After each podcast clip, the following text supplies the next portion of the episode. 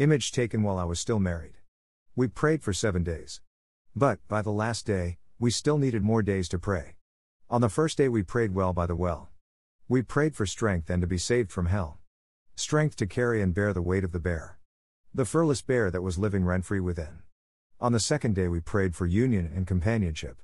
In that unionship, some told us to alter ourselves to benefit from their gold. Some told us to worship at their altar and to their forbidden gods.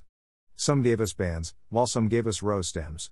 But they all promised us a life full of bliss and concerts to see bands like Kiss. On the third day, we prayed for courage and strength. We thought that we needed to lean on to some friends. We begged to rest our lean bodies on their shoulders. We said that we needed a match in which we could meet our match. We asked for a cover to cover up and shield us, providing a shield from the storms of life. On the fourth day, we prayed for assertiveness and self esteem. But, like a bow without its own direction, we jumped as high as they told us. And gave a bow after each and every performance. We skipped and hopped for everyone despite their lies. In fact, we also skipped all the steps necessary to living full lives. On the fifth day, we prayed for security and protection. But some betrayed and beat us because we intimidated their situation. And some became deadbeats to the children that we bore for each. We were left beat, with no fun.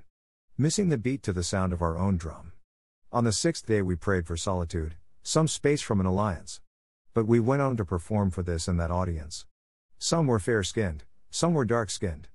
Some were fair to us, while some were cruel too much. But we remained amongst them because we chose to be one with competence. On the seventh day we prayed for bravery.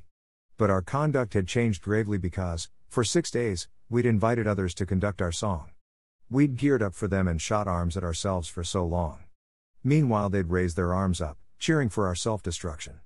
And, once we were doomed in their mission, they bounced like a wave, vanishing without a wave. Greater than never be afraid to leave a relationship that is harmful to your individual growth.